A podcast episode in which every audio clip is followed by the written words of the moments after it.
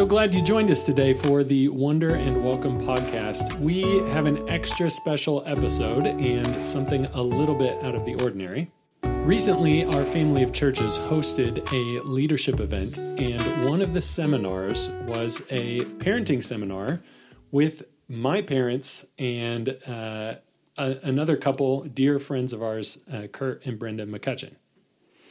Yeah, and that worked out super conveniently because we had thought about guests that we wanted to have on our podcast at, for episodes, and those were the two couples that we had immediately thought of. So just the fact that they were hosting a seminar and we were able to get the audio from it uh, teed it up for us to introduce these couples to you. Yep. So uh, for this episode today, we're going to share with you the audio from that parenting seminar. Well, this seminar was specifically geared to parents who are also leaders in their context. It is so full of really solid wisdom and encouragement for all of us. So, as you listen, just pull out the things that apply to you in the context that God has you uh, and the encouragements that He might have. And we're really excited because uh, follow up episodes, the next couple episodes, uh, we're going to have my parents on as guests and also Curt and Brenda to talk more about um, their parenting advice, experience to learn and be inspired from them. Yeah, they had more material than they were even able to cover in this seminar. So we said, we have a way to share that with others. Will you be our guests on future episodes? And they have graciously agreed. So without further ado, here is the parenting seminar from the Confluence Leaders Conference 2023.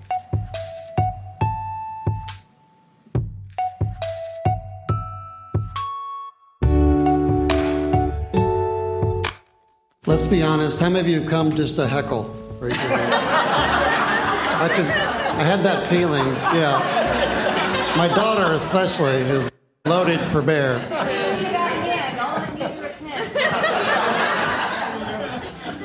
We are from Gen O, Gen Generation Old, because we have paper handouts. We're old school. Old school. Old school. If you want one, you can grab one back there. Also have a free gift for you. It's um, uh, Paul Tripp, just a clip from his book, Parenting. Just a great little encouragement for you. You can take it home and read it or read it while you drive on the way home. It's really encouraging. Um, couple things before we get started. If you're not a parent, you're still um, valuable to be here because I think a lot of what we're talking about is basically parenting mentoring, discipling others. A lot of transitions into those that area. You can father and grandfather uh, the next set of leaders we're doing. So definitely applicable if you're single or don't have kids. You do have spiritual kids, hopefully already or soon uh, in your life. Um, we're going to have a Q&A, which I'm terrified about. Um, but we will have a short, we'll have two minutes of that. And... Um, be ready with your question. Um, one of you. And uh, yeah, we've, we've already got them picked out, so we already know. Um, so, um, just to start with, real quick, um, thanks to Alec, by the way, for running the uh, PowerPoint and uh, stealing his computer for this use. Um, First of all, if you are a parent, um, just want you to know that you cannot do your job. No one is able to parent. I remember we walked out of with our first child out of the hospital. We are thinking, what did they do to give us? We don't have any idea what we're doing, and it proved true the next thirty years that we didn't know what we were doing. But um, the good news is God knows that, and He's called each of us to parent we're broken people helping broken people. And uh, just a quick start would just say that um, when your kids get born, uh, you're now parenting a sinner, lost, a lost person. They're born in sin, and that's a. We just talked about this the other day. It's like you you're parenting for a certain level till they become uh, a believer and a follower. Then you parent in a different mode of relationship in some way. It's interesting to think about that. Uh, a couple of things I want to start with, um, uh, just to get us started. Um, by the way, um, no, no parent is qualified, so I can definitely tell you that the four of us will share a lot of mistakes. Nothing else will tell you what not to do today, and you can find out the right things down the road. Um, put the first, uh, I want to kind of focus. Oh, yeah, I need to introduce ourselves. Um, I'm Curt, this is Brenda. We have four kids. Um, this first picture on the left was taken 20 years ago. This was taken about a year ago. You see the progression of maturity how that's going. So you may want to ignore this side of the room with your questions. Um, and Rick, I'll let you do the other. Oh, the, oh yeah, there we go. That's uh, early on there on the left when we were probably here at Jubilee back in 96. And then this is our family this December. Uh, two boys, two wonderful daughter in laws, and eight great, not great grandkids, eight grandkids who are great. They're great. And we absolutely love them. So, yeah, so it's a lot of fun. There is maturity. Yeah, yeah, yeah. yeah. See, it goes the right direction. Yeah, we didn't go backwards like you guys. uh, the next one there. So I want to just encourage us um, about parenting with kingdom in mind uh, and and gospel being on mission together as a family is kind of the theme. Um, a couple of um, one issue that we face, and you guys might want to chime in on this too, is there's one wrong view of parenting. Um, there's several wrong views apparently, but one I want to mention is um, particularly for ministers and people that actively in the church, uh, family versus church, or family versus ministry, or family versus work and career which is a ministry out in the, in, the, in your community. And it's like we've got to, the wrong view is that they compete against each other. And we've got to protect the family from the church or from uh, being out in the world working and producing important things. Um, the other side is like, um, hey, ministry is everything. Let's, I mean, Jesus said to leave father and mother, and I've got a bigger call here than my family. That's, that's a wrong, they're not competing. They're all under the umbrella of the kingdom of God. Everything is about investing in the kingdom, and God gave us a, both our vital roles ministry and church life and calling, and that, that's, that's important. That's what we're supposed to be doing. That's, that's got requirements and godly calling. It requires all of our lives. Parenting, guess what? It requires all of us all the time. So, guess what? There's a tension there we live with as parents if you're going to live fully in the kingdom and live for Christ. And you're going to be uh, sacrificing and you're going to be investing in different zones everywhere, but it's all got to be felt like this is part of what God has me to do today or this season or whatever. And just got to make sure you cover those bases with the Spirit leading you and helping you stay yeah. healthy. Yeah. The temptation is to compartmentalize your life. You have family here, church here, work here, leisure over here. And when you do that, you're going to run into issues. We ran into issues uh, early on in our marriage. I was all about, you know, wanting to start a church, completely focused on ministry, and was the first eight years of our marriage was the proverbial husband without a clue.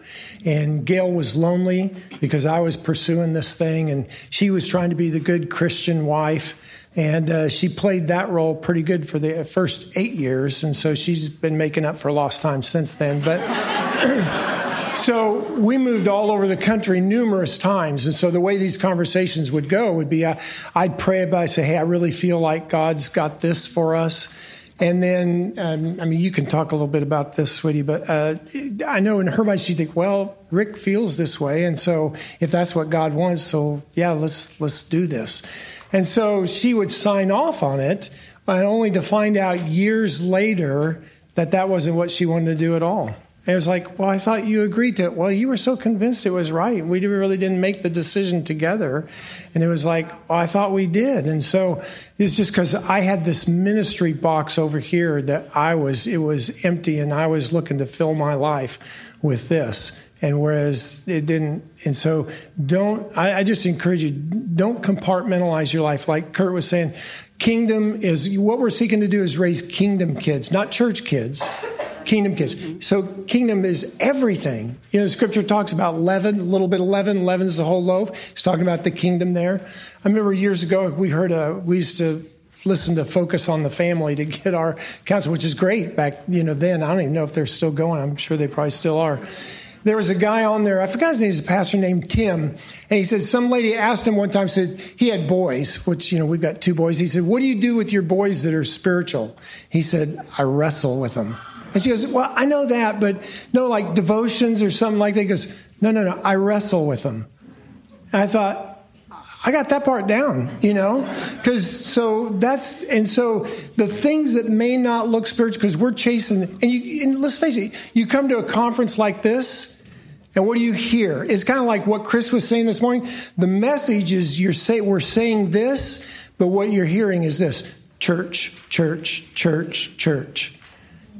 It's kingdom, kingdom. And for us, for me, I wish I would have got this message a lot sooner is that the greatest kingdom ministry that I have and that you have as a parent starts in your family. Because if you don't get that right, you can export all you want to everybody else. But listen, it's not, it's, it's gonna, it's a house of cards. It's a house of cards and it'll come back on you, you know, later on. So I just encourage you, don't compartmentalize your life.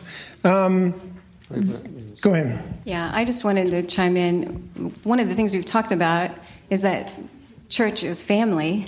So for me, I got really kind of confused. If church is family, then there's no lines um, with my biological family and my spiritual family. So if I set boundaries, I'd feel guilty.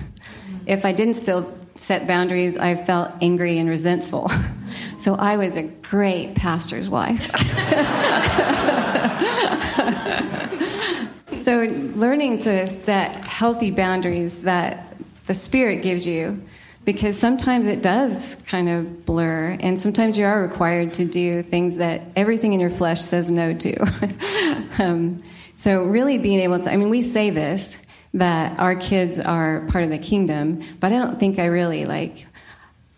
My kingdom work is when I went and met with women, but when I'm, you know, changing diapers and dreaming of taking a shower.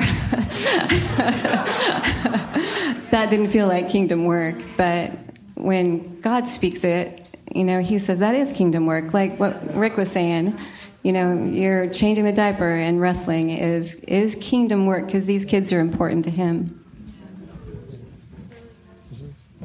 Um, the other thing I just want to kind of highlight, another view that Paul Tripp points out in his book actually, is um, some parents take the view of my kids, uh, I have ownership of my kids. I mean, they belong to God gave them to me. I need to take care of them, and that means I've got to get a plan, a strategy. Here's the goal, and by the time they leave my home, they should be having these these five things, whatever success looks like in your in your zone, and that leads to a lot of um, about you and your reputation and about your ideals and. Uh, your identity can even be caught up in as a, as a mother or a, or a, or a father. Like my kids are my thing, and I've got I've got to know their space. This is my zone, uh, and it becomes all about the identity. Where actually the the right kingdom view of living as a parent is being an ambassador. I remember uh, Terry Virgo get a teaching uh, early on in my parenting life. I was so glad I heard early on was um, I think it's from Psalm one twenty seven. Uh, children are like uh, arrows in the hands of a warrior. Blessed is a man whose quiver is full of them. And uh, he taught about arrows aren't meant to live in quivers the rest of their career. You take time to shape an arrow. You, you, cut things off. You pull it off the tree and you sh- shave it off things that are in the way, and you add things to it that need to go to fly true and accurate. And you've got to have a target to go to, but it's part of a process. But your kids don't belong to you; they belong to God, and it's time to send them out I had that mentality. I'm not, these kids are here for about 18 years hands on, and they're out the door uh, on to other things. And so I think it's that mentality. You're not going to, you, you have a short season to disciple and invest in them, and you'll be a parent the rest of your life. You don't stop being a parent. But just know that they're, they're meant to be sent, not to be kept and, and nearby. And there's some obvious things when it comes to parenting. Like, number one, there needs to be a congruency in your life between what you're saying and how you're living. Because kids, they can pick up on hypocrisy from a mile away. They know they know whether you know what you're what you're saying. You're actually living it yourself. So whatever, and, and I don't. We never did think through okay, what do we want our kids to be like? I mean, we prayed specifically for them, and we felt like God gave us specific things to pray for them. But if you think through, okay, what, what do we, what's the end product look like? And we had a, we knew a guy. He told us, he said, look, you really don't know what your kids are going to be like till they're 30 years old, because you know the, the the the laws of reaping and harvesting. You know, you can you can sow, but you know it's the the harvest doesn't come till later, and so and that's good news and bad news. So if you if your child right now is going through a hard time, they're 16, 17, have courage. Yeah. Okay? Yeah. Because it, still, there's still plenty of hope. But but just make sure that your lives are you're, you're congruent in terms of what you're saying and and and and you're modeling something because kids are going to watch it the, the things that you don't think they're watching, they're watching. Because you, you know how it is. You'll be at the dinner table and all of a sudden they'll, they'll say something that you said two days ago. It's like, where did they pick that up? Yeah. Who did that? Oh, that must have been Gayle they heard that from. It wasn't me. You know? So, um, but yeah. Let me stop real quick. Okay, yeah, you can do that. Just real quick, we're gonna we're gonna have a general outline you see in your handout there. Three directions of parenting that we want to yep. invest in as parents, and we're we're talking to start about now is this first one with up.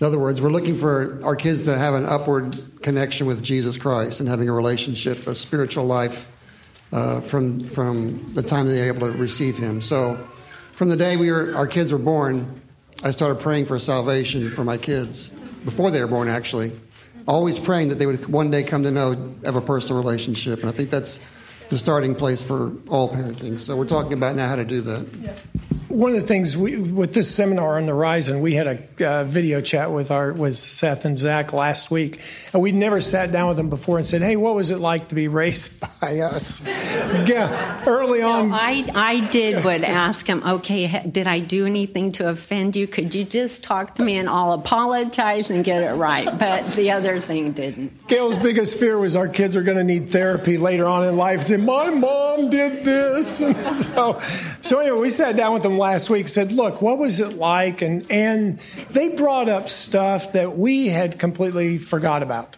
I, I, don't even remember doing it. So, like our youngest son Zach said, he said, "I remember when you would correct us, you'd always say, "Look, we want your best."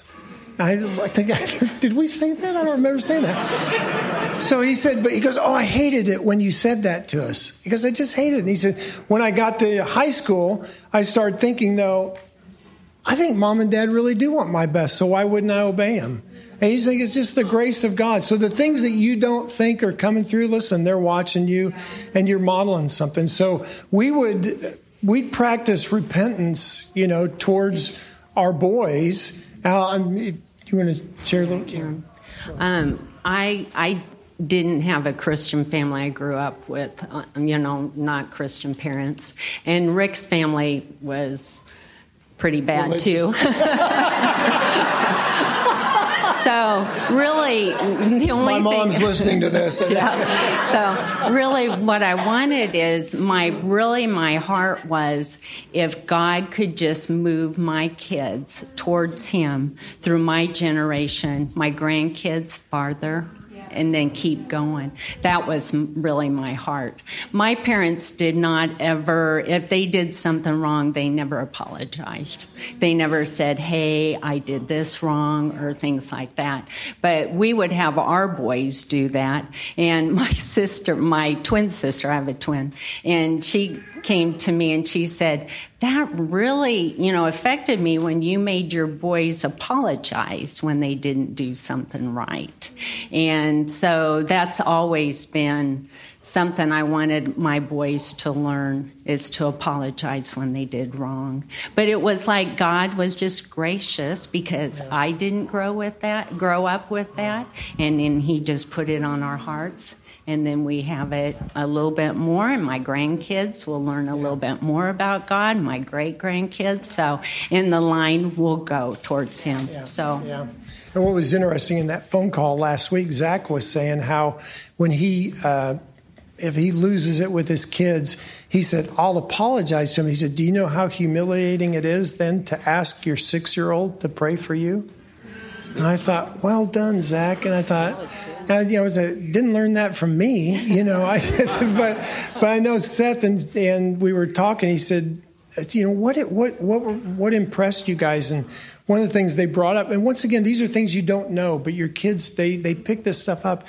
He said dad you and mom were so humble with us. You never seemed you never acted like you had it right. You were always you know you were always open. We knew you would always get help when you needed help. You'd ask for help. You'd ask for input. But you never treated us you know in a way that but you, were just humble with us and i thought dang I don't remember that. So, so that was good. But we, but we would do things. I'll end with this and go to these guys. Um, we'd include as they got older. We'd include them in decisions. So, I remember when Seth, I was saying when he got to be about a junior, senior in high school, something changed in our relationship. I don't know those of you who have kids who are at that age or older, but it just the, the I was still his dad and I still felt like his dad, but there was more of a peer level thing. It just was really cool. Yeah. I just remember having that conversation with the guy. Says something's changing my relationship with Seth, and it's, I like it. I like it a lot. But then, uh, so Zachary, when he was his senior year, he came to us. He said, "Hey, I, I think I'm supposed to move to Atlanta to be a part of the church plant down there." And I'm I'm going like this, but on the inside, I said, "There is no way I'm letting you move to Atlanta, Georgia."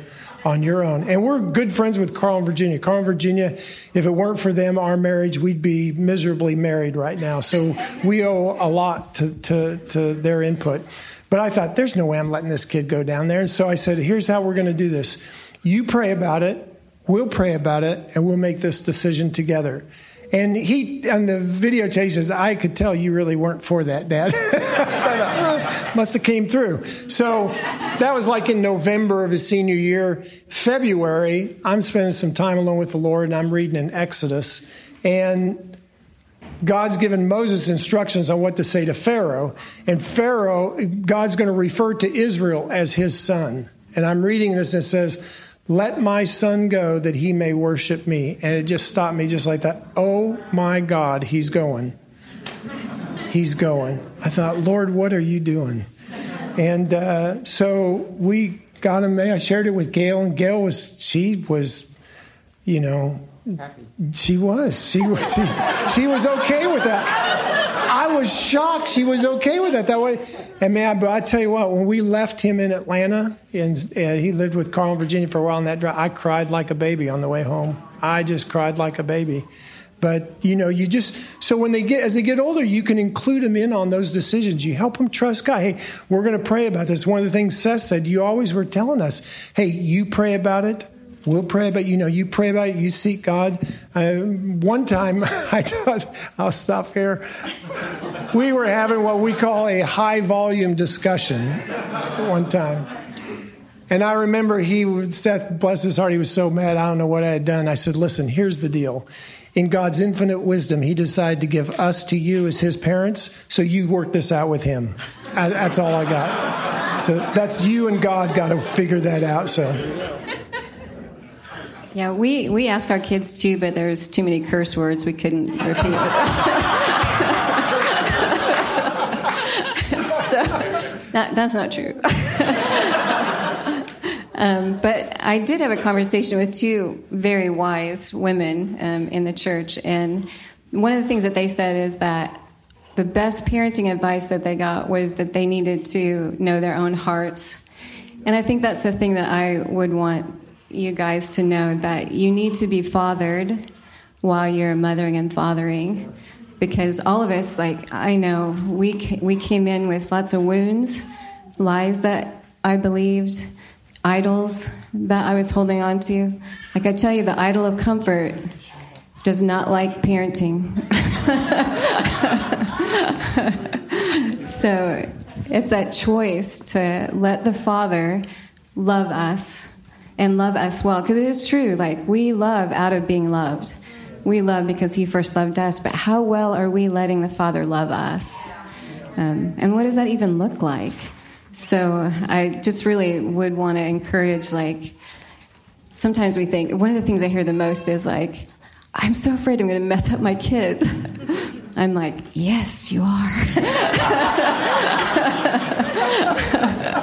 I was having a conversation with David Harrington, and he goes, So, what you're saying is my kids will never not need Jesus. And I thought, oh, that's a great way to put that. Like, your kids will always need Jesus because you are their parents. I would say this you need, um, if you're married, hopefully, and your mother, if you have a team, it's important to parent as a team. Uh, one day we were at a new couple at church. We're going to take them out to lunch. Um, our sons were old enough to drive home by themselves in our car, and we're just pulling up to the restaurant. Great opportunity. Excited about meeting with them. We got a phone call saying, "Dad, I just had a wreck," and um, so we had to leave. So I was sorry we can't do lunch. We got to go home and take care of this. And Brenda talked to me all the way to the uh, wreck to calm me down and say, "Hey, you need to you need to love them and just be gracious." And and it was very helpful because they already felt bad. I mean, Lester's in the car. Yeah. And uh, nice car.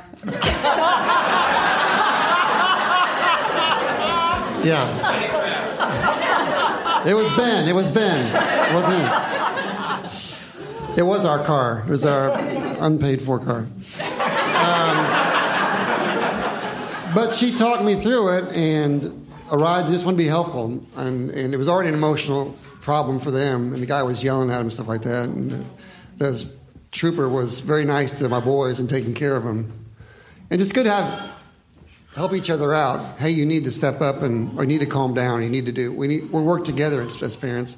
The other thing, real quick, is to um, honor marriage, honor your marriage, prioritize your marriage as you're parenting, because kids can take over your world and your, and your life and your heart. Uh, and so you need to be dating and relating and romancing, uh, and because kids need that security mom and dad are for each other and they're going to be safe. They're going to be here for me 10, 20 years down the road. So value your marriage. One more quick thing would be um, bring others into your, your parenting. And by that, I mean, um, we are always engaged in church life and community. I mean, it does take a village, it does take God's people, the church to build us and, and invest in our kids. And I want that. However, as a parent, you realize God has only called uh, two people to be responsible spiritually before Him for raising up kids, and that's parents. You are the one in charge, not not the Christian school, not the school you go to, not your church, not your youth group leaders. You're in charge of making sure their lives are growing and knowing Christ and living well. But you have people around you that can help and be a team, but you need to be the one. It's God's going to talk to you about uh, your accountability before Him. So I would honor that as well. Let me just add um, one of the things that came out in our video chat last week was that we grew up in the generations you don't fight in front of your kids. So uh, the boys don't ever remember us fighting. I don't know how we got by with that because we fought a lot. But anyway, so so uh, Zach brought up. Boy, he said, you know what would have been helpful, and you know how it is when you're when you're angry with each other. Everybody feels the tension. So it's like you're just you're faking it to you know to act like everything's okay. So he said, what would have been helpful would be just for you know to say, hey look, here's what's going on. They don't need all the details, but we're working through this, and here's how we're working through that. He said that would have really been nice to to hear that. So don't just kind of you know just oh don't ever argue in front of the kids. I mean, obviously there's there's some boundaries there, but. Yeah. Um, also, I, I had two boys, so and I'm with the kids all day. So in my mind, I know what the boys need, okay, because I'm there all the time. Well, I don't remember if Linda talked to me or Rick, but he saw things that my boys needed that I didn't because I'm a mom and they needed things from him. So that's why work together. Yeah. Don't just think that because you're with the kids all day that you're the expert on them. Yeah, they they um, yeah. they use both of us. God used both. That's and that's definitely something that was Curt and I really had to wrestle through because I am I like being the good guy. I want him to be the bad guy. but I didn't let him, like, I would feel some things were harsh, they were too harsh, but they were actually what my boys needed. Um, and my girls, but particularly my my boys, because you can try to protect your kids so much that you actually encourage a spirit of fear. Um, and that, that is not something any of us want. Um, so being able to allow your husband to do something that makes you go like this. it's really uncomfortable. And I do want to agree with them. That was one of the things our kids said too. Like, you didn't fight in front of us, so we didn't think conflict was okay. So when you go into life thinking conflict is not okay, then that's a dangerous place for your kids to be um, and hard for them to stand up, you know, for themselves. Um, and one other thing that Wesley told us that was really helpful, like we we were not in touch with our emotions. um, and he's he told us that when we would punish them, like when there something was going on, usually because they were driving us crazy because they were arguing, we would like send them to their room to think about it, and then when they thought about it and calmed down, come back out. And the the thing he said, it goes like we would come back out, but like it never was resolved really. So I felt like I was on my own trying to figure out like how do I deal with these emotions and oh, so are they bad or like so being able to really like take it through the whole thing. Like we we we aborted too early on on conversations with our kids as far as one not letting them see us resolve conflict um, but then also not letting them walk through their emotions to uh, a resolution in that. Just a quick thing on emotions as well. We were in a family uh, therapy thing at one season of our life for some things, and um, we realized the counselor kind of led us into realizing that uh, being mad was against the rules of our house. We never said that, but the way we treated it was: you get angry, you need to shut it down, go deal with it, and come back because we don't we don't tolerate too much strong emotion. And so we had to learn how. And also, some of my anger issues uh, in particular season was the question. So, what's behind your anger? I go, I'm just mad, and I'm, I'm right. So they should be doing what I'm telling them to do. Um, but uh, the revelation was I was living in fear. I couldn't fix my kids. So I was mad about it. I couldn't. Guys want to fix stuff. In the season, when Les was going through some hard times. I was terrified. And my anger was a way of handling that.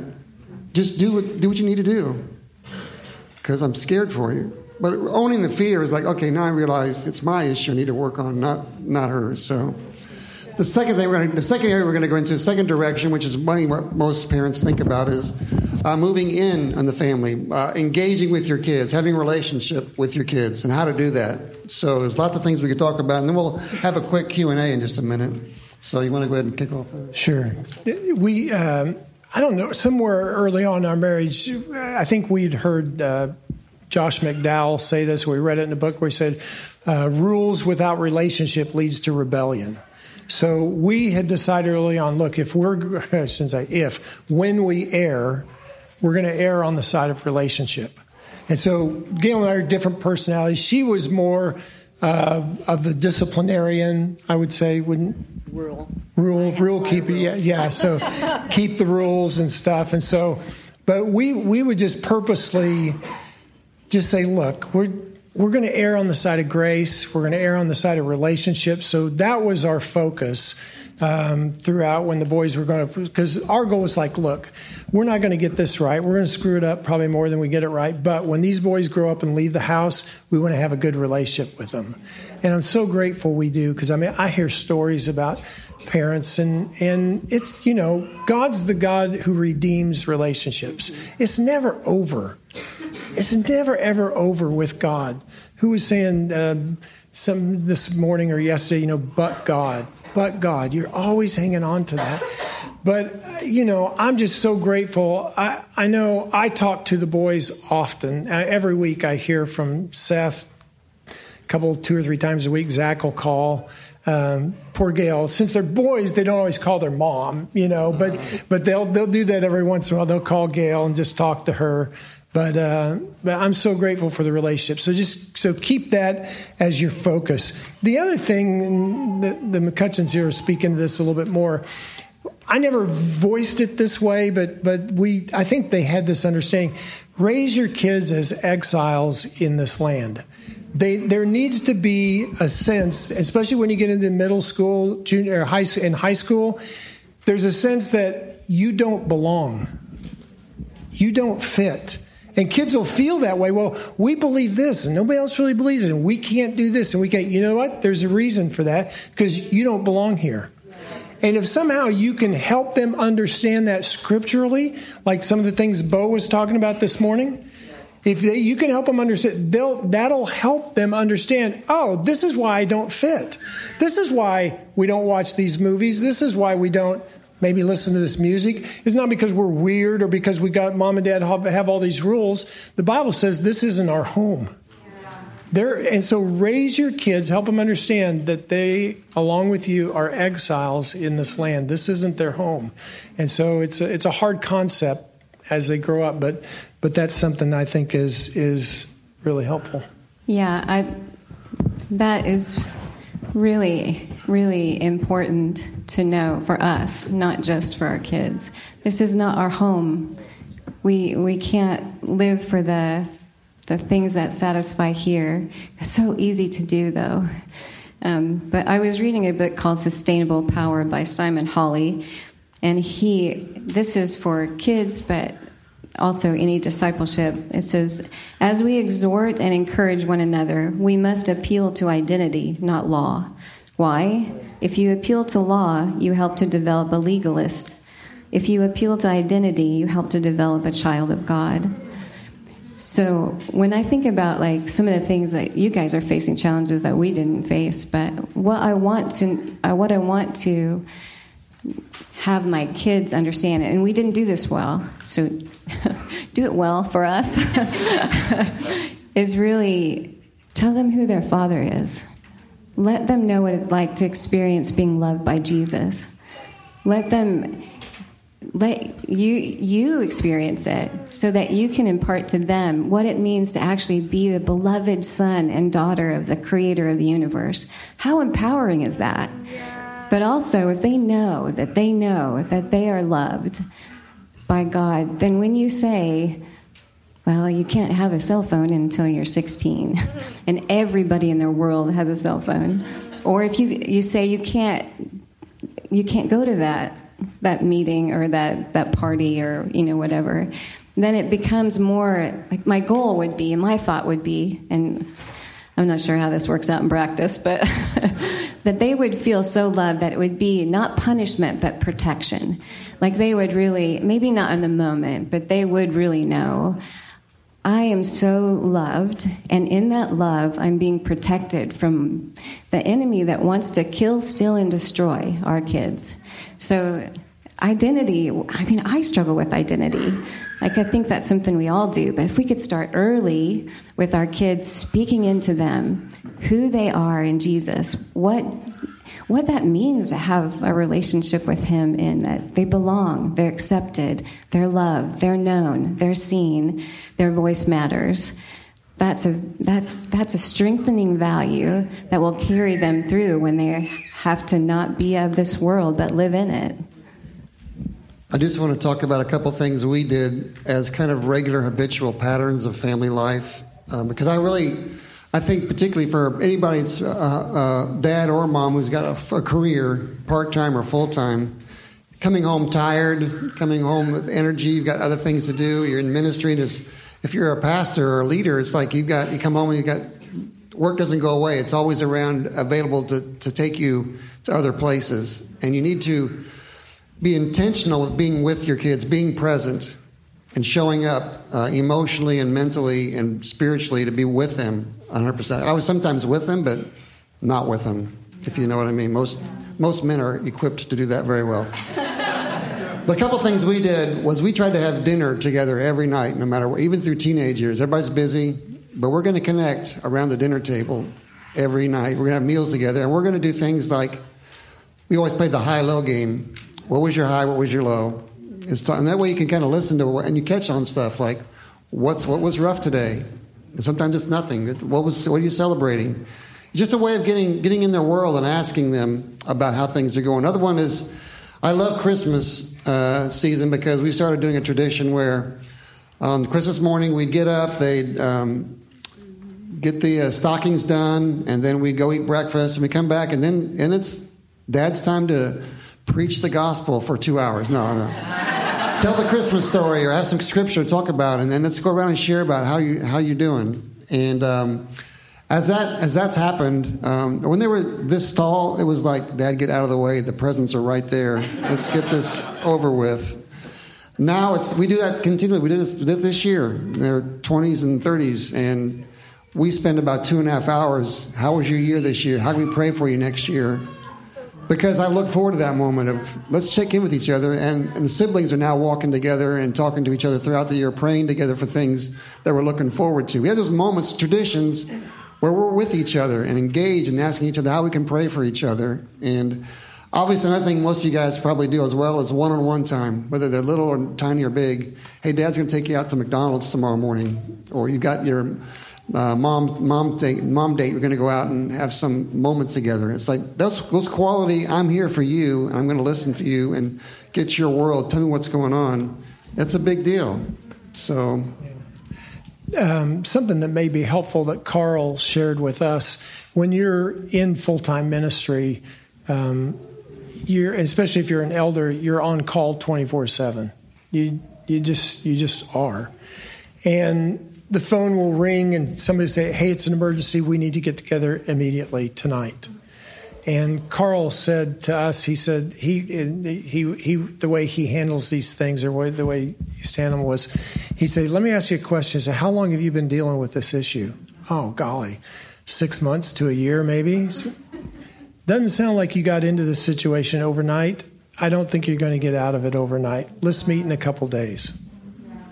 And so that really helped us. The other thing was that um, we I was horrible at date night. I didn't do a very good job. But as we got older, um, and even when the boys moved away, listen, I know some people suffer from empty nest syndrome. Not me. When, when the boys moved away, it was great. and Gayle said, "Don't tell them that." I said, I, "Listen, they they they know it. Yeah, they know." It's been so nice, but even now, since we're by ourselves, you know, you get, you know, people say, hey, could you do this on this night? And it's like, well, you're just by yourself. You should have plenty of time, you know? So it's like, no, I calendar certain nights with her. And we may not be going out, probably aren't. We're just being at home. We may be watching a TV show. We may be reading a book together, whatever it is. But that's our night. So I can say, no, my calendar is full. I don't have to explain it's with my wife, you know, and all this kind of just my calendar's full. We can't do it. And so that was a real help uh, to us as well. We're gonna. Oh, oh, I want to say one last thing about bedtime. Bedtime was uh, even when our boys through their senior year, we'd put them to bed, and it sounds weird, doesn't it? Now it's like, golly. And Gayle was really better at this because I'd be tired at night. When I get tired, I get grouchy, and so when the older they get, the later bedtime is. Like, dang, I'm ready to go to sleep. She goes, "Come on, we got to put the boys to bed." It's like, put the boys to bed. You know, they're seniors in high school. What's the deal? So we go down there and we, you know, you pray for them, you kiss them goodnight, and every once in a while, the boys, one of the boys would say to me, "Hey, Dad, could you stick around and just talk just for a little bit?" Oh, it was the best. I'd crawl in bed with them. They'd tell me something. One time, Zach did that with Gayle, and I'm going to let Gayle tell this story. Well, I was excited because usually they didn't do that, but he had hid a plastic mouse under the pillow and he just wanted to scare me. So.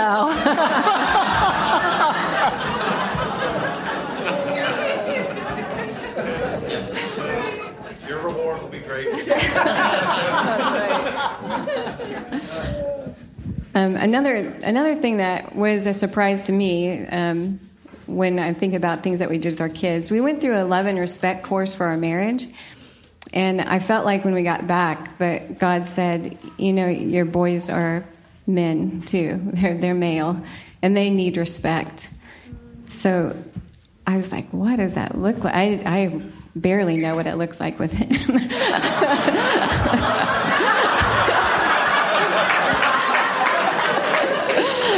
Which, please pray for us.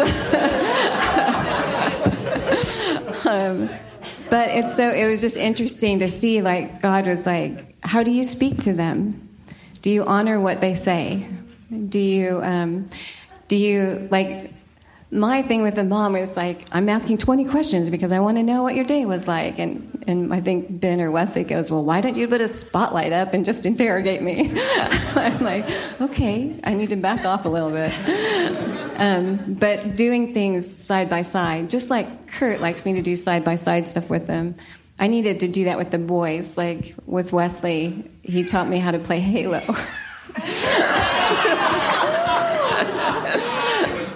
Yes. I Did finally you let her win? he finally had me like he's slowly walking back and forth. He goes, "Shoot me, mom! Shoot me!"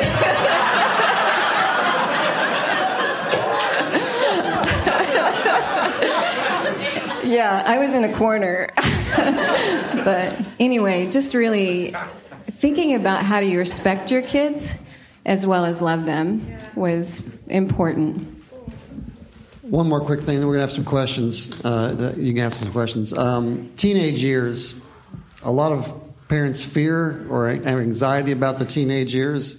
And I love Paul Tripp's book. Uh, he's got a book on parent. I'm going to recommend at the end, but it's called Age of Opportunity, which I was looking forward. to. The older the kids got, the more I was excited about the adult-adult conversations. I loved getting to ask them questions and them pushing back or dialoguing with us and getting to know their thoughts and feelings as eventually maturing adults. Like the older they got, the more interested and more engaged I was. I mean, I, I like changing diapers, but that's not much meaning there.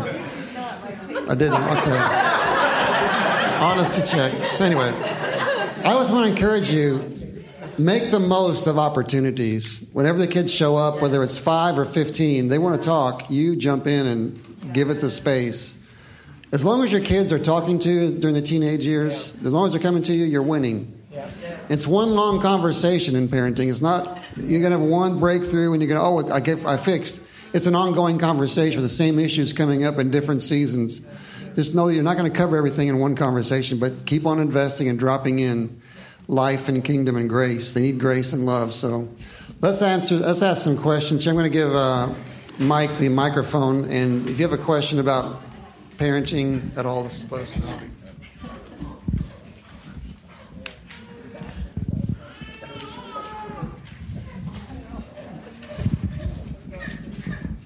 Great. Uh, totally appreciate you guys, and I'm so glad that you're in St. Louis so I can keep asking you questions. But this is my question. Um, you, I think that my wife and I have been fairly intentional about knowledge, right? Teaching the kids about what the Bible says about God. I'm struggling to give them experiences uh, or help them foster an experience of God. Uh, I asked my kids this question this week to sort of say, like, you know, in the middle of after our devotional, like, have you ever felt God's presence? Or have you, if you pray to God, do you believe He's there? How can you, how can we help foster our kids into the experience of God so that it's not just a mental exercise? Um, I'd say first of all, and you're probably doing this, but um, and I didn't realize it. Did Gayle said you would always at the dinner table or share what you got out of Scripture with the boys, so they knew it was real for you. So I would tell them about my encounters with God when, when I'd hear the Spirit speak to me, or when I hear Him say how much He loves me, or, so I'd, or whatever it was. I'd share that at the table. So they began because it's like well, what does that even look like? They don't have a bearing to know what that even is. So, hey, you know, so when you talk about encounters with God, you got to, you have to pull back the curtain a little bit and let them do it. I think the other thing is, um, the boys, we back in the day, Jubilee had prayer meetings every Wednesday night. They they went to prayer meetings with us. Now they weren't always in the prayer meeting, but once they got to be high school age, most of the time they were, and so they every once in a while they would get prayed over or someone might prophesy over them or they would get to pray for other people. So i'd say as they get older you just you, you include them more in those type of things. So um. i think the one of the things that i've just recently kind of i'm not sure i always really when some if someone would ask me like what does love feel like to you?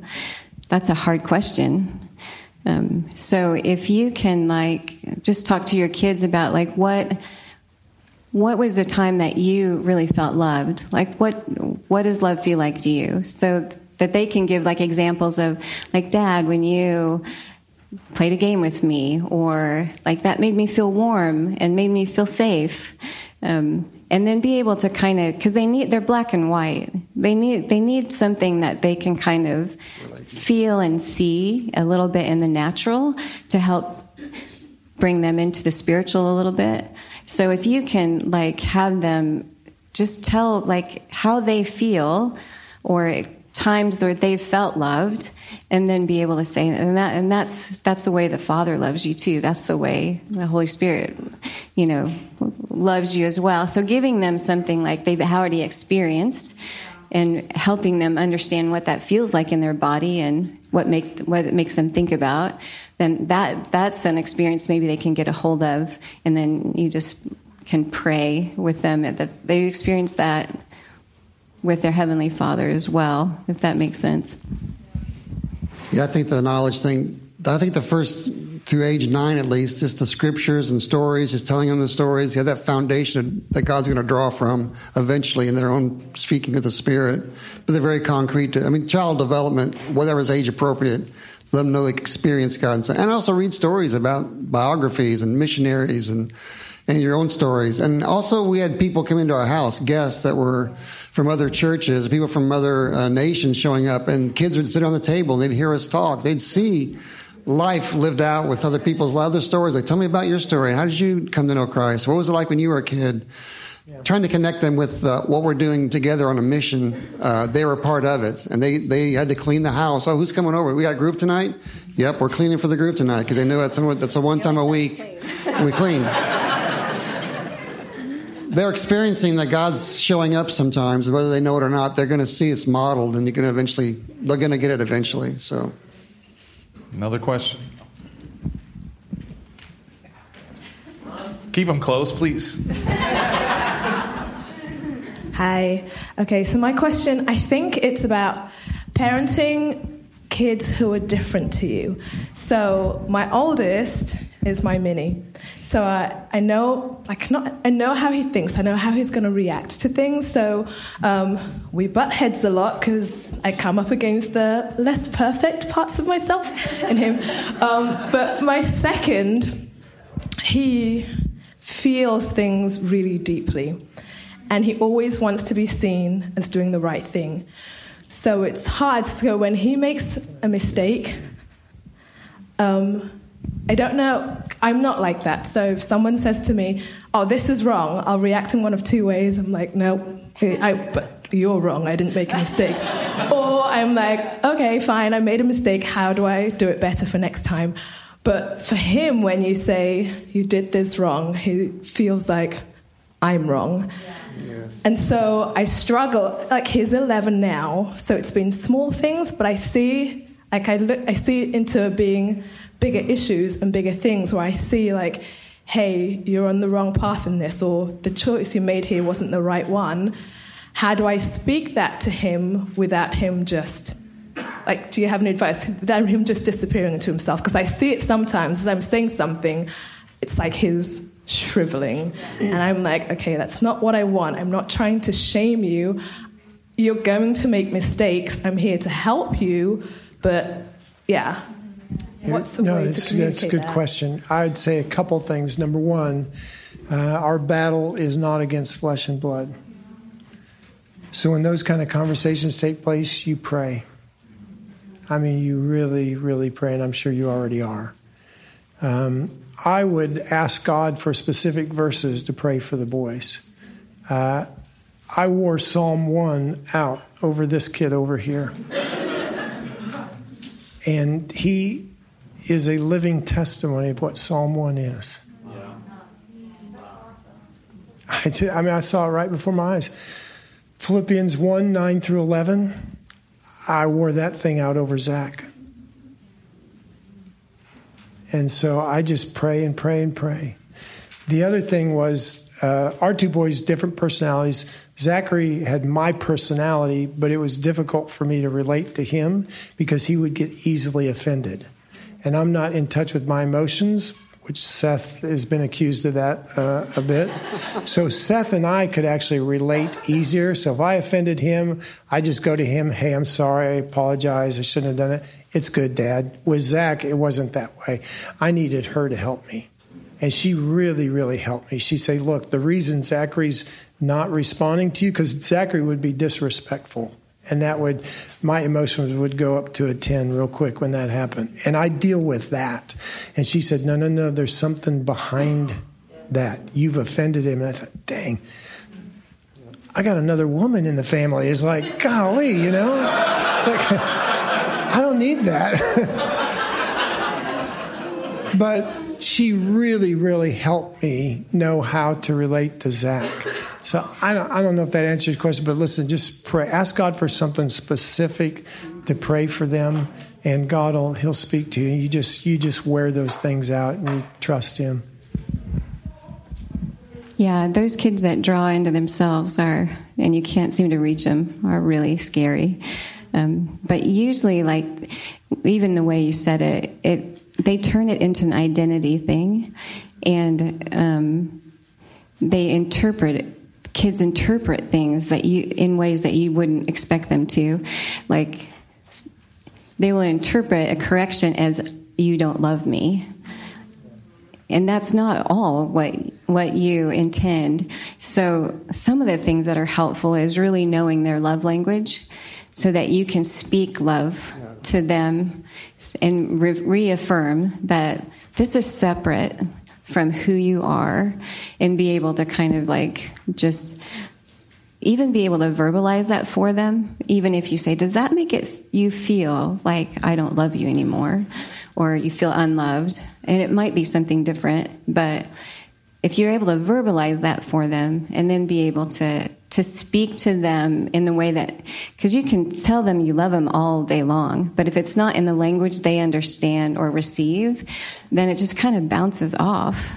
Um, so, really, kind of knowing their love language is really helpful. But also, what Rick said is so true.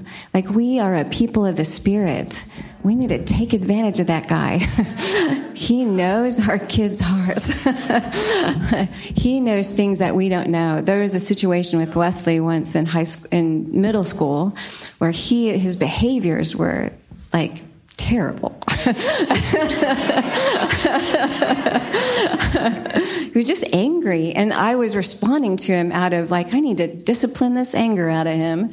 But I felt the Holy Spirit say, it's he's hurt that's why he's angry and he and i didn't know that he'd been kind of bullied in middle school so he was responding to that. And the only way his middle school body knew how to and it was anger. So if if the holy spirit hadn't have said stop you need to you need to love on him not discipline him but it's such a you don't know. You don't know which time it is. So really like we talk a lot about like wanting to develop hearing the voice of the lord for having words for other people or in the church. But having words of encouragement words of knowledge words of wisdom just for your kids is invaluable. So any way that you can encourage and stir that gift up in yourself um, to be able to really let the holy spirit parent with you they're kids are human actually if you don't realize it. And god's always after what? He's after the heart. I always want to check fix the behavior but god's after the heart. So you need to each child is different and you got to read and know what know how they connect. So real quick we're just going to finish up here. We're about done but um, a couple things real quick on discipline and training. Discipline is is um, involves three different things. Love um, this is out of kind of predictable patterns, habits we put together. Like love is like celebrating birthdays and affirming them and doing things they like to do and and investing in vocal affirmation, those kind of things. Keep that as a regular diet. It's also expressed. Love is also expressed, like Hebrews says, uh, in discipline and training.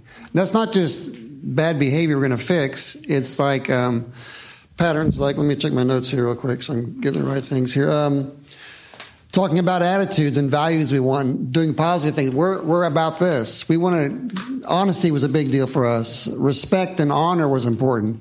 Those are, those are training things. They're not negative. They're, this is what we're going for. Um, just the meals and the, the meals demonstrate hey we, we are we value community we value relationship we value you those are part of the disciplines that we put in regular habits and of course we want freedom you want people to kids to use their gifts and go out and explore and adventure and risk and fail and celebrating and encouraging that. That's part of a healthy healthy habit. And one more the next thing real quick you've got this on your handout but you can just take a look at it. Uh, training your kids how to live life fully it's not about punishment, it's about discipline. Totally different approach, totally different attitude. You can look through those and learn uh, about those if you want. Um, and the last thing I want to do is close here is some recommendations. These are Curt recommendations, not Confluence approved. It's just uh, things I found helpful.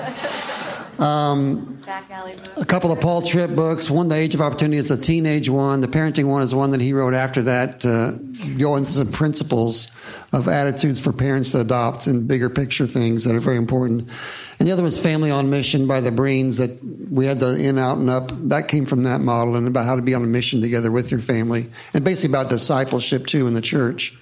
So those are things they want to do. And then Rick, I mean, you want to say something? Yeah, Seth and Shannon have just launched a parenting podcast, and so I'm going to put a plug in for my son and my daughter-in-law. It just went live yesterday, so they're going to post probably at least once a month, maybe twice a month. The name of it is called Wonder and Welcome. Wonder and Welcome, and I got to listen to the first episode, the first post, and it was really good. I think it'll be a real help. So feel free to download that podcast, but that'll be a good resource for you. So. Sorry, out of question time. I have a lot more questions, but we're out of time. Um, no, no, we're happy to talk later. Um, we're going to pray for you real quick to dismiss you. We want to pray for you as parents, as disciplers, and mentors. Um, and let's, um, did you want to lead up? I want to say one, one thing. I know there's some singles who are here, and I know um, it's the statistically people later in life are having kids. Some of people aren't having kids at all because they're scared to death. And I just want to say to those of you who are single, maybe you're married and you're not, you're, you wonder, oh, I don't know if we want to have kids. This is scary. This is scary. This is scary.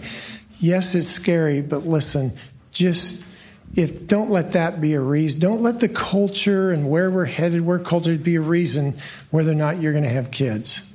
Yeah. Don't don't do that. Listen we, we, no, none of us knew what we were doing when we got married. So why is having kids any you know less of a surprise? You if you surround yourself with eh, with a community you know who's searching who's looking for god seeking god and you're open and you and you you'll receive help have those babies. Listen, God will be with you. He'll help you. He'll help you. He really will. So I just want to encourage you. Children are a gift and a blessing from the Lord. Yeah. Love them. Love the great. And um, let's just stand. Would you all stand? Let's let's uh, receive prayer. God, just want to pour out your uh, spirit on on these parents. I felt that there were some of you guys that have not had a blessing from your mothers and your fathers. So we want to pray a blessing over you. God, we bless these men and women. We ask that you would pour out your spirit on them, Father.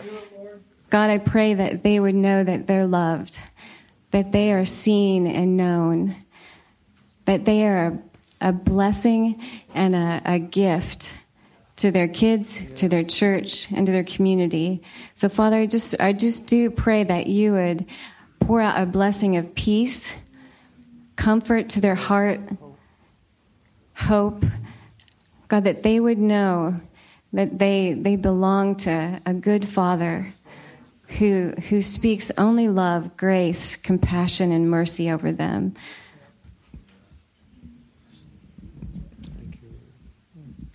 Lord, we just thank you for today.